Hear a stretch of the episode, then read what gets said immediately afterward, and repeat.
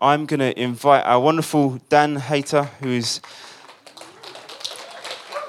among us, to continue our Ephesians preaching series. Dan, let me pray for you.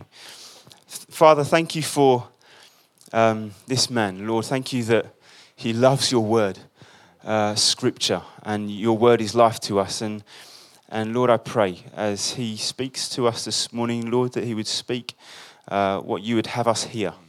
Uh, this morning, Lord, and as I pray, uh, I pray as He speaks, Lord, that we would have ears to hear uh, what You're saying towards us, uh, to us. Um, yeah, thank you, Father. Anoint him, speak through him. Uh, we receive this man among us. thank you, Lord. Amen. Amen. Amen. Good to see you all. I'm sorry if my voice is a little bit croaky. I've been battling with a bit of a cold, but um, hopefully I will not lose my voice before the end. But it's, um, yeah, wonderful to see all of you, wonderful to be here. We're going to be looking at the Word of God together today. We're in a, a, a series on the book of Ephesians. In fact, we're coming towards the end of it at the moment. Um, this is the second to last week as we're working our way through that book. And uh, if you've got your Bibles, if you could open up Ephesians chapter 6 is where we're going to be. And um, what we've been doing for the last few weeks is the first half of Ephesians teaches us what God has done. The second half of Ephesians teaches us, therefore, what should our lives look like? And that's what we've been doing for the last few weeks. And in particularly last week and this one, we've been looking at certain relationships that are transformed by the fact that we've met Jesus. So last week we looked at how the gospel, the good news of Jesus, transforms marriages, transforms husband and wife relationships. And this week we're going to look at how the gospel transforms two kinds of relationships where one person is in charge and another person isn't. So there are relationships where one person's in charge and another one isn't in charge. And so we're going to look at two of those kind of relationships today, and those are parents and children and slaves and masters. Now, bear with me on the second one. We will explain. Some of you might have, immediately have loads of questions. We will explain how on earth do we think through what, the fact that the Bible talks about slavery, slaves and masters. We will get onto that. But we're looking at two kinds of in charge, not in charge relationships, children and parents, slaves and masters. And um, Paul deals with those relationships very differently in the specifics, you'll notice. But w- there's one thing that groups all of it together, and that's the idea that as followers of Jesus, our relationships with others should gravitate around Jesus. So if you think of perhaps the moon and the earth as two human beings relating to each other, moon goes around the earth, so we could think of it that way that relationship ultimately goes around the sun.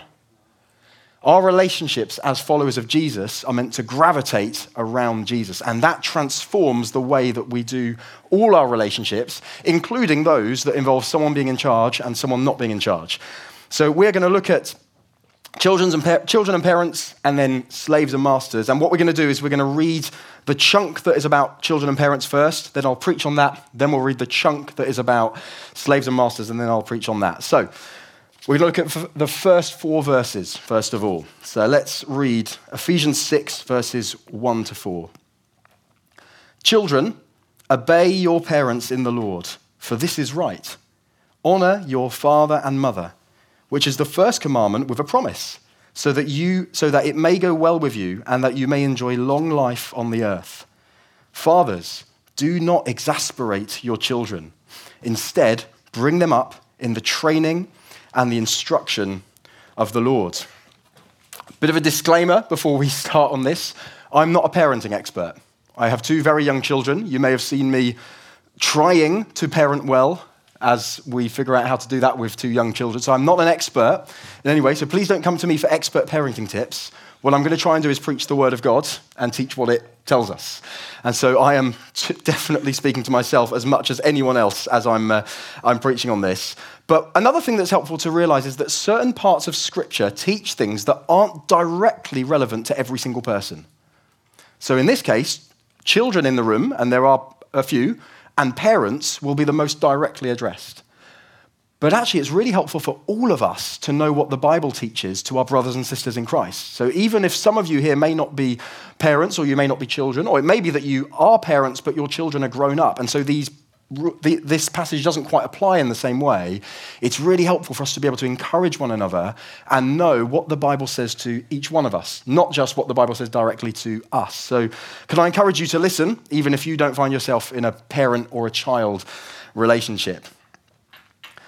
So, what does it look like for parent and children relationships to gravitate around Jesus? What does it look like to center that relationship around Jesus? And I think this passage helps us to avoid two, I think, very common mistakes, mistakes that are made very commonly, I think, in all cultures, but that you would probably recognize in our culture. I think it's got some real wisdom to avoid two, probably extremes. The first mistake is this.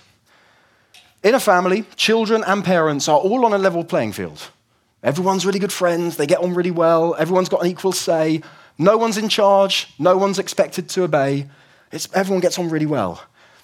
Well, the problem with that is that Paul says, Children, obey your parents in the Lord, for this is right. He doesn't say, Parents, obey your children in the Lord, for this is right. And actually, parenting in light of the gospel doesn't mean that family is a democracy. It's really important for us to realize that. The, the word obedience gets really bad press in our culture because it's thought of as an oppressive thing. But actually, done well in a loving, caring relationship, obedience is a good thing. Isn't that what happens with our relationship with God? And so we have to make sure that our minds aren't shaped by the culture that we live in that sees the idea of one person obeying another as an oppressive thing by, by itself. Paul says, Children, obey your parents in the Lord, for this is right. What Paul means by that is God has set things up in such a way that parents are in charge and that children are not, and that's a good thing. And it's for their good. We need, to, we need to understand this. We need to get beyond the possible offense that our culture might have at that idea and get to the reality that God has set things up in a certain way, not so that as parents we can have a power trip. Not so we can go, I'm in charge, you listen to me because I enjoy that sense of power. That's wrong. I recognize that in my heart a lot, but it's wrong. No, God has put us in charge, those of us who are parents, for the good of our children. And that looks different at different ages. So that will look very different for our two and four year old as it will for those of you who are parenting teenagers. There's wisdom that's needed. We, we need one another's help. We need to research how to parent well in the specifics. But we must not let the fact that sometimes the, the obedience and um, being in charge and not in charge is abused, we mustn't let the fact that that's abused make us throw the baby out of the bathwater. And tragically, some people do abuse the reality of parents being in charge and children not being in charge, and they use it to harm children. And that's wrong, it's evil, it's horrible. And actually, as a church, we have a responsibility to be looking out and safeguarding children amongst us. And so I, I want to, we, we mustn't hear what I'm not saying. Some people can abuse it, but that idea of parents being in charge, children not being in charge, is a good thing when it's done well. And Paul, in fact, backs this up with scripture. So he says, This is right. This is the way that God set it up. And in fact, I'm going to back it up with a passage from the Old Testament. He quotes one of the Ten Commandments. He says, Honor your father and mother which is the first commandment with a promise, so that it may go well with you and that you may enjoy long life on the earth. What's going on there? Well, I don't think Paul's saying if children obey their parents, God will give them longer life. I don't think that's quite what he's saying. I don't think he means that there's a direct correlation between whether God allows you to live and whether you obey your parents. I think what Paul's making is a point of wisdom, saying, as a general principle, when Parents who, most of the time, when children are younger particularly, know better, ask their children to do something and the children obey. That generally leads to life working better.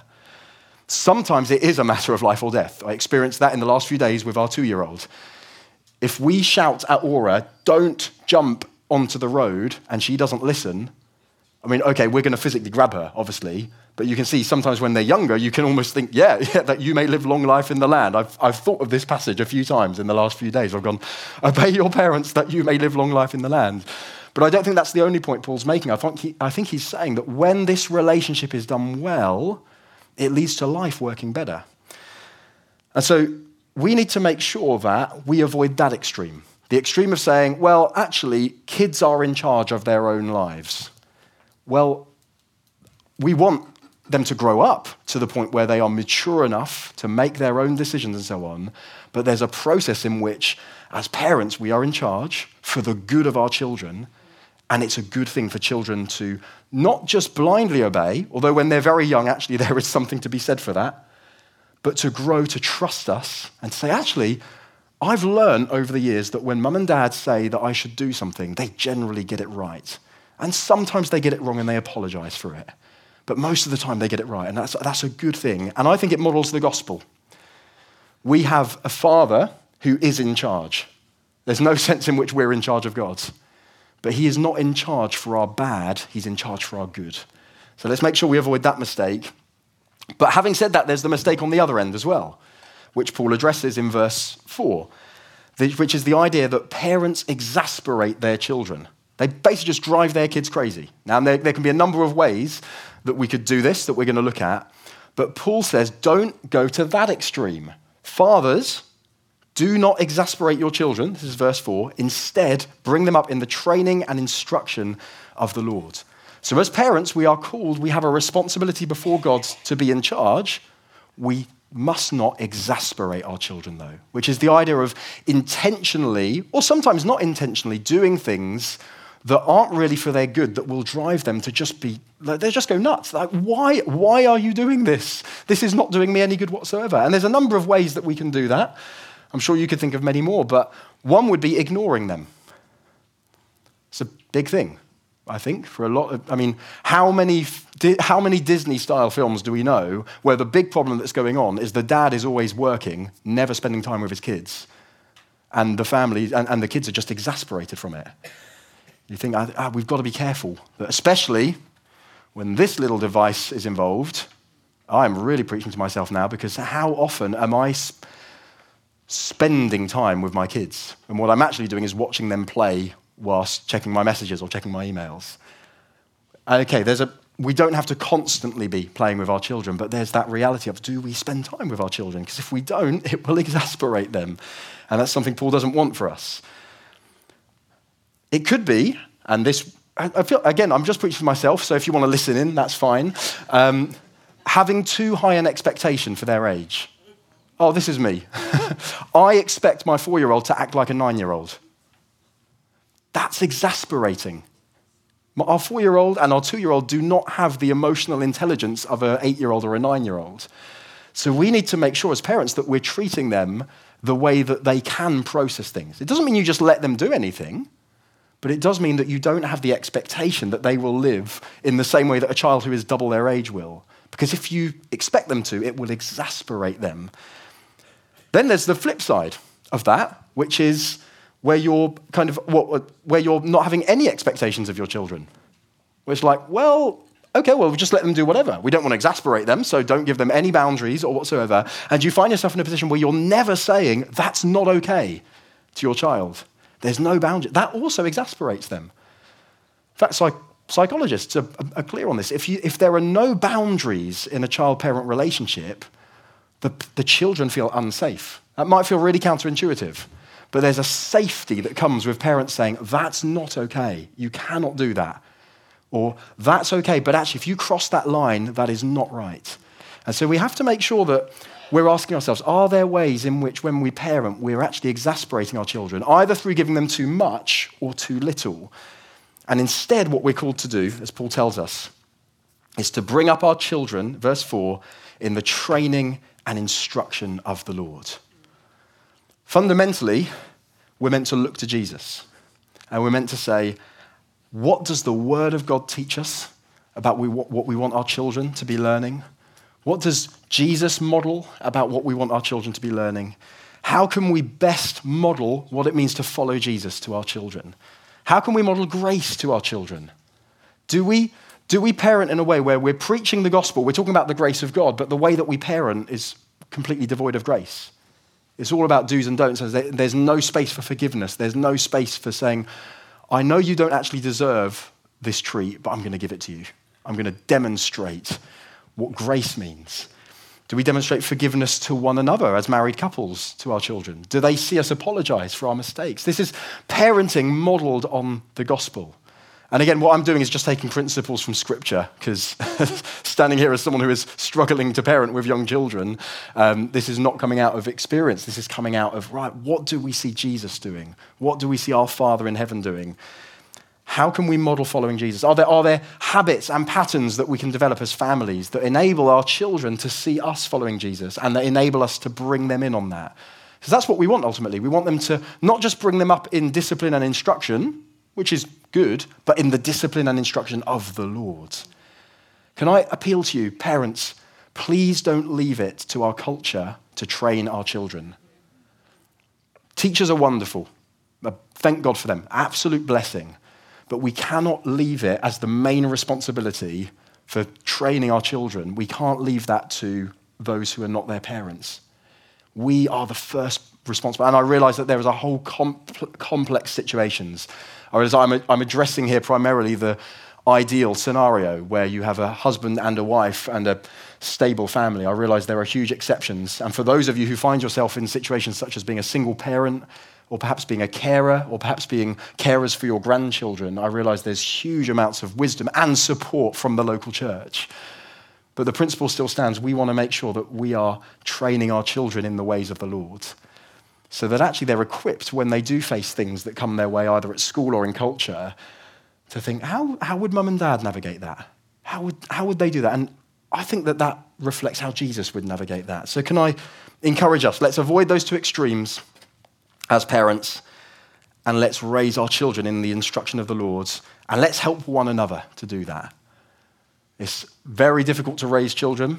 It's much easier when you've got people around you both other families, but also people who've been there before, whose children are grown up, and also people who don't have kids. We all have wisdom to be able to help and equip one another. So, parents and children, we gravitate around Jesus in our relationship. And now we move on to the second relationship, and the one that perhaps you've been thinking, why has Dan just mentioned slaves and masters without any real qualification? What on earth are we about to talk about? The second relationship of in charge, not in charge, that Paul talks about is slaves and masters. And so we're going to read verses 5 uh, to, to 9. But one thing we need to realize before we read it is that although parents and children was a relationship that was instituted by God and that God blesses and likes, so he, God, God's looking at parents being in charge, children not being in charge, and he's saying, That's the way I set it up. He looks at the relationship of slave and master and he thinks, I did not set that relationship up. I do not love the idea of a human being owning another human being. And so Paul is giving instructions about how to deal with a situation that God doesn't actually God didn't actually set up in the first place. So just to kind of provide that caveat before we go in. Verses 5 to 9. Slaves, obey your earthly masters with respect and fear and with sincerity of heart, just as you would obey Christ. Obey them not only to win their favor when their eye is on you, but as slaves of Christ, doing the will of God from your heart. You know that the Lord will reward each one for whatever good they do, whether they are slave or free. And masters, treat your slaves in the same way.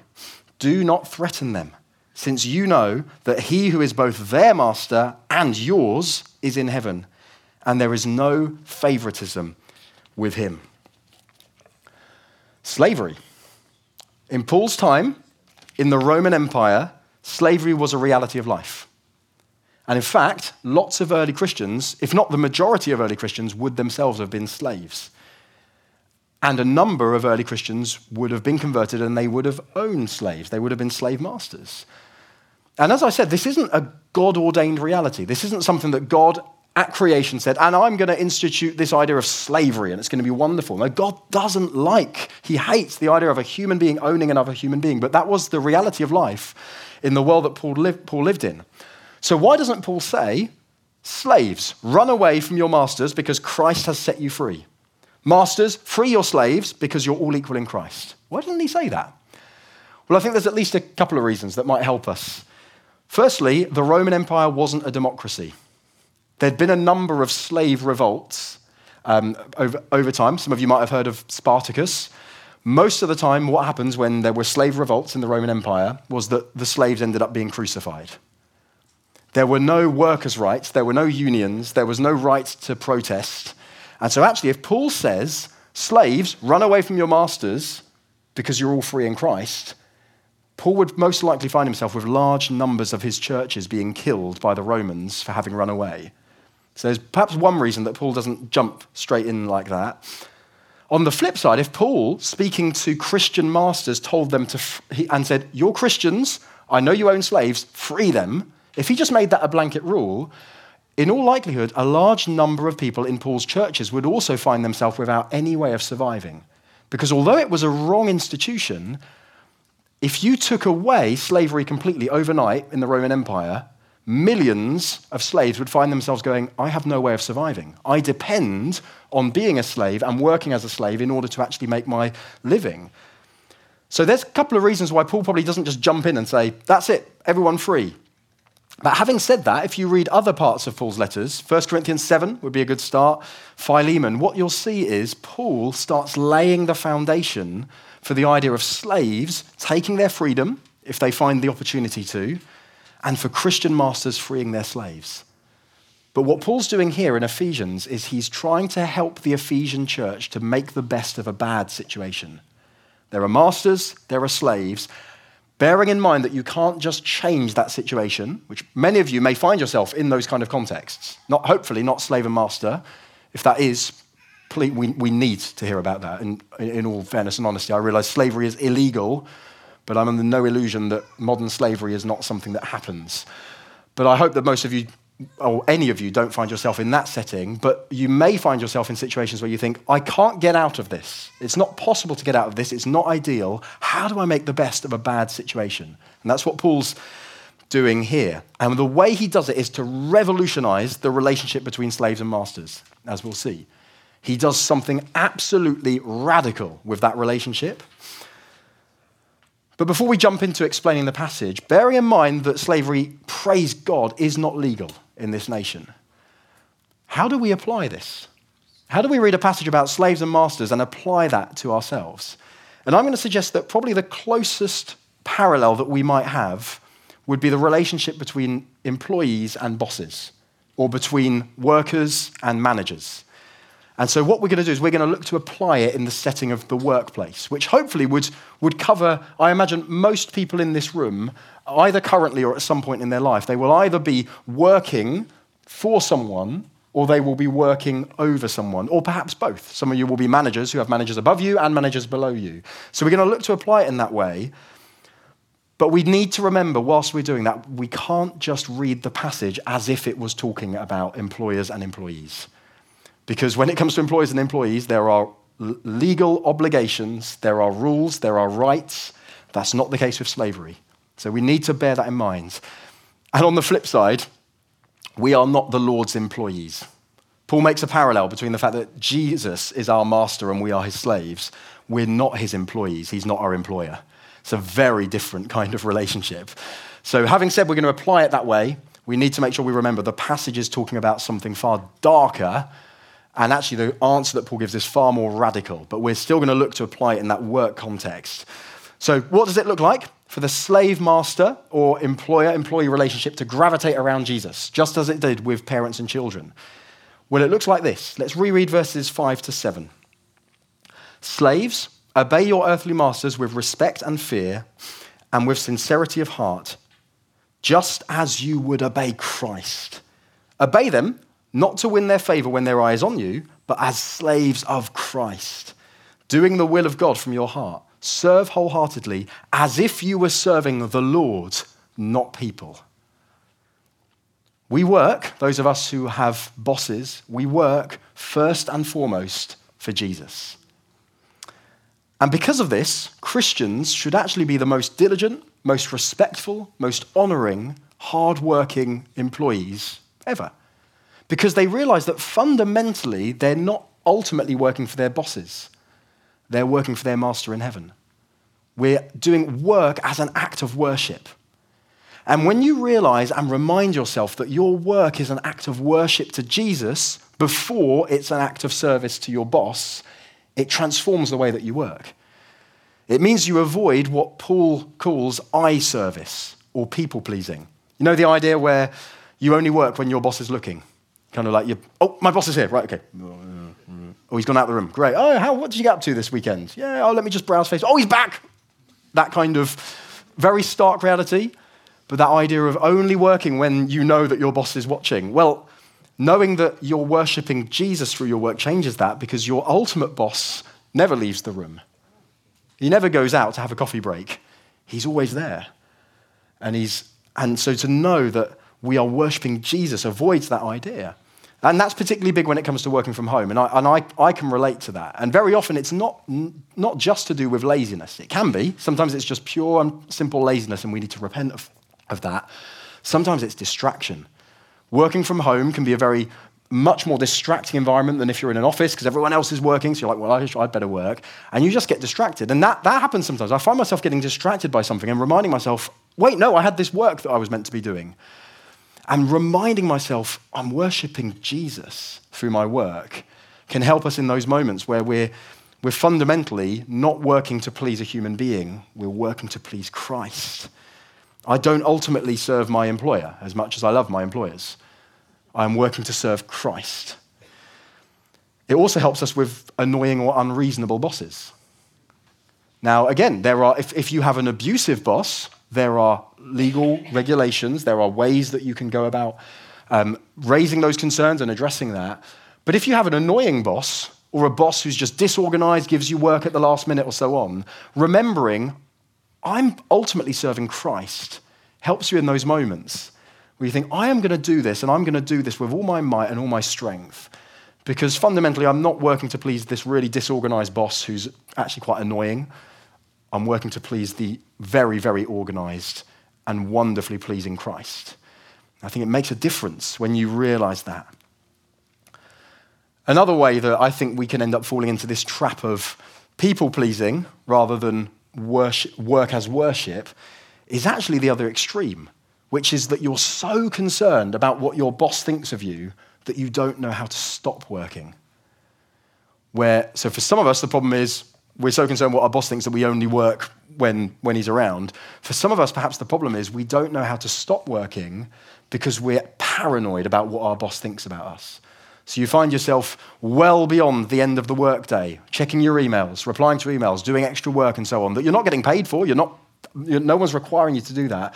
But you realize you're doing it fundamentally because you're fearful of your boss rather than living in the fear of God. And I think overworking can often be as much a sign of people pleasing as only working when your boss is around. And realizing we work to worship Jesus helps us avoid the two extremes. It transforms the way you work. So, can I encourage you? When you are working, if you are employees or you are working to a particular boss or a particular manager, work hard. Work with all your heart. Work with respect. Work with love. Work with honor. Why? Because fundamentally, you're serving Christ. You're serving a boss who's never going to disappoint you, who's never going to let you down, who's never going to be abusive, who's never going to be unfair. We worship him. And that helps us in those moments where we have less than ideal bosses or we have less than ideal temperaments in, brought to work. So that's slaves or um, employees. But on the flip side, Paul addresses masters, or I'm going to suggest it could apply to those of us who are in positions of responsibility over other people. And he says this Masters, treat your slaves in the same way. I don't think we re- realize how radical that statement is, because we don't live in a world where people assume it's normal for one human being to own another human being. And we also live in a world that has got the International Charter of Human Rights that I think starts with we hold it as self evident that all human beings are created equal. For us, it's, it, that's just common sense. For most people in our country, that's common sense. All human beings are created evil. One human being is not superior to another. You can't own one. Can I tell you, that became self evident self-evident because of Christianity. The idea that a human being should not own another human being as a basic reality of life became obvious to people because of the influence of Christianity. It's wonderful, it's right. But in the ancient world, no one operated with that assumption. People thought, of course, slaves are inferior to masters. Of course, masters are more important than slaves. What are you talking about? And Paul says here, masters, treat your slaves in the same way. That's what the gospel does. The gospel takes relationships where someone is considered to be superior, not just in charge, but superior, better than the other person, and one person is considered to be disposable. They're not really even human. And it says, no, you are on a level playing field in the gospel. Your Father in heaven looks at both of you and he sees you without any favoritism towards either of you. That is absolutely radical.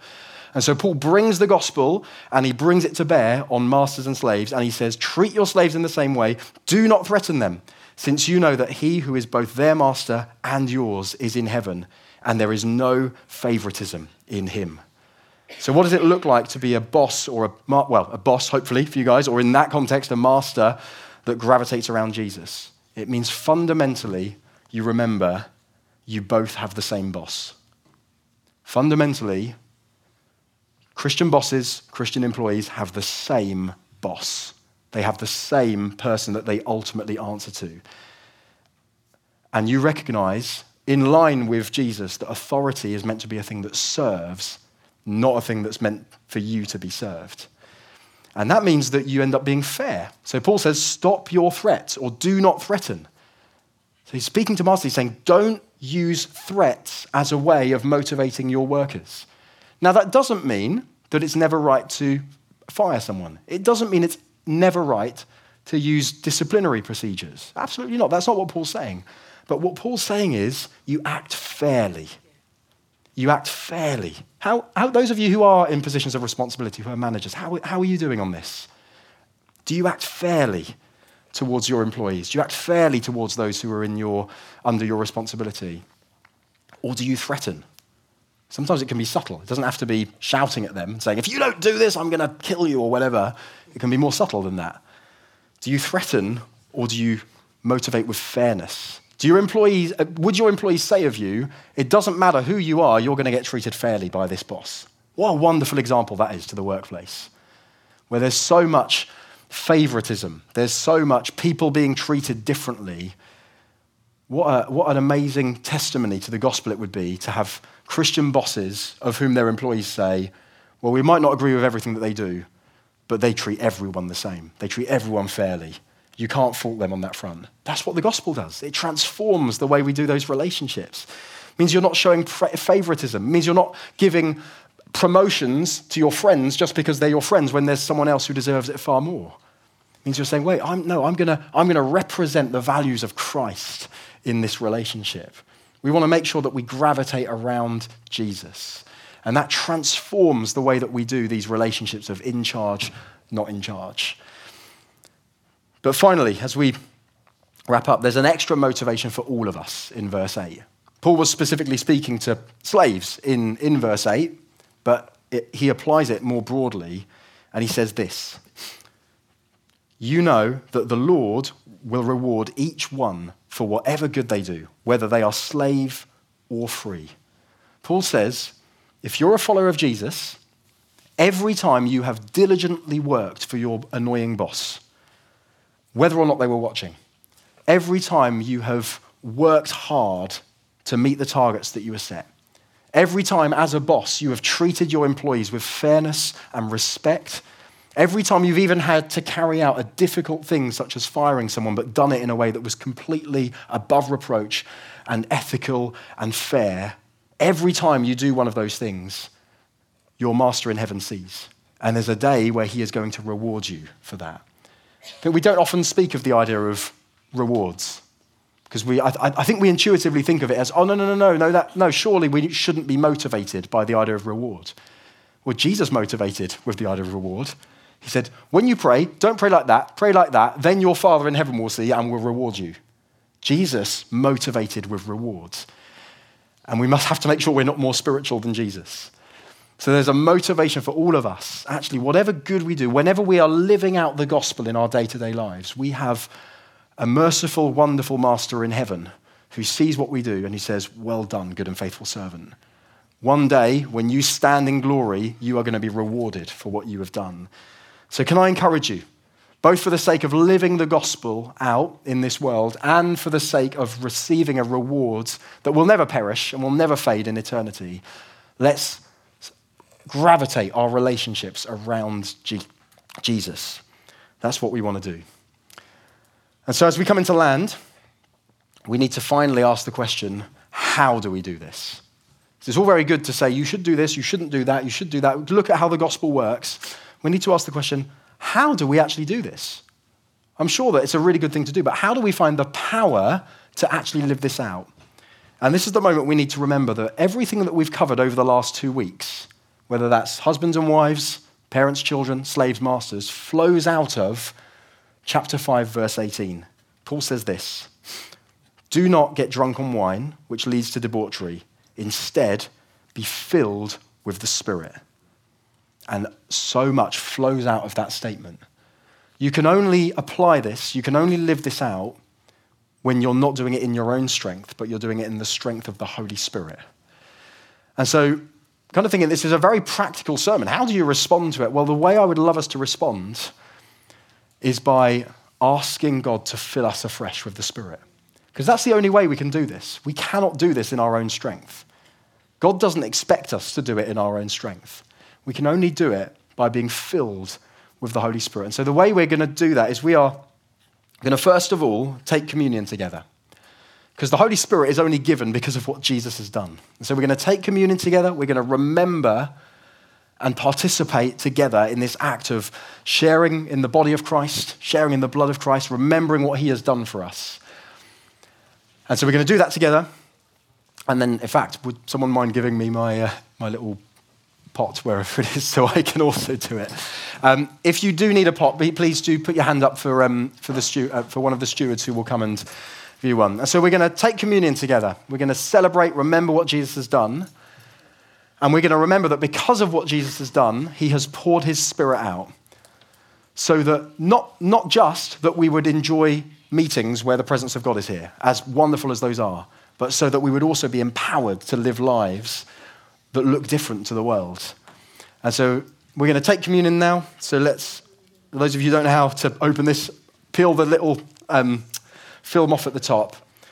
And let's remember this is Jesus' body that was broken for us. Let's take this together and remember his body broken.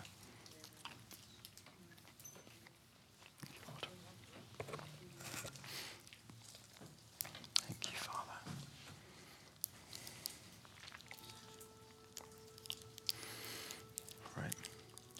And now let's take the wine or the grape juice together and remember this is the blood of Christ, the blood of the new covenant poured out for many.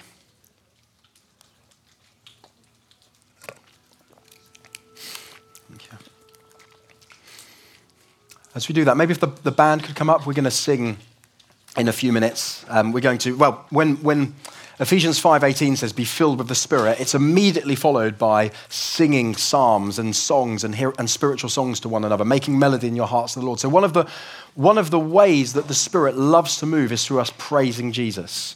And as the holy spirit fills us he inspires more songs in our hearts. So we're going to do that in a minute. But why don't we before that why don't we stand if you're able and I'm going to pray for us that we would experience filling afresh by the holy spirit so that in whatever way you feel the Lord has spoken to you through what I've shared, that He would empower us to apply this to our lives. So let's do whatever, it, whatever helps you to engage with God. It may be that you want to put your hands out, put your hands in the air, um, close your eyes, keep your eyes open. There's no real formula to it. I'm going to pray for us. Father, I thank you that when Jesus died on the cross, I thank you that. Uh, not only did his blood pour out, but he secured the pouring out of the Holy Spirit. And Father, I thank you that without the Holy Spirit, we can do nothing. We have no ability to really genuinely live the kind of life that Paul is talking about in this passage. But I thank you that because of the good news of Jesus, because of the Spirit being poured out, you can empower us to live lives that the world looks at and goes, that is different. That is different. There's something fundamentally different about the way they live. And Father, we want to be a church that knows what it is to do parent child relationships in a way that's centered around the gospel. We need your spirit. I need your spirit to be a good father. Many people in this room, in fact, all of us who are parents, need your spirit to be good parents. Those of us who are children and who know you, we need your spirit to trust and obey our parents.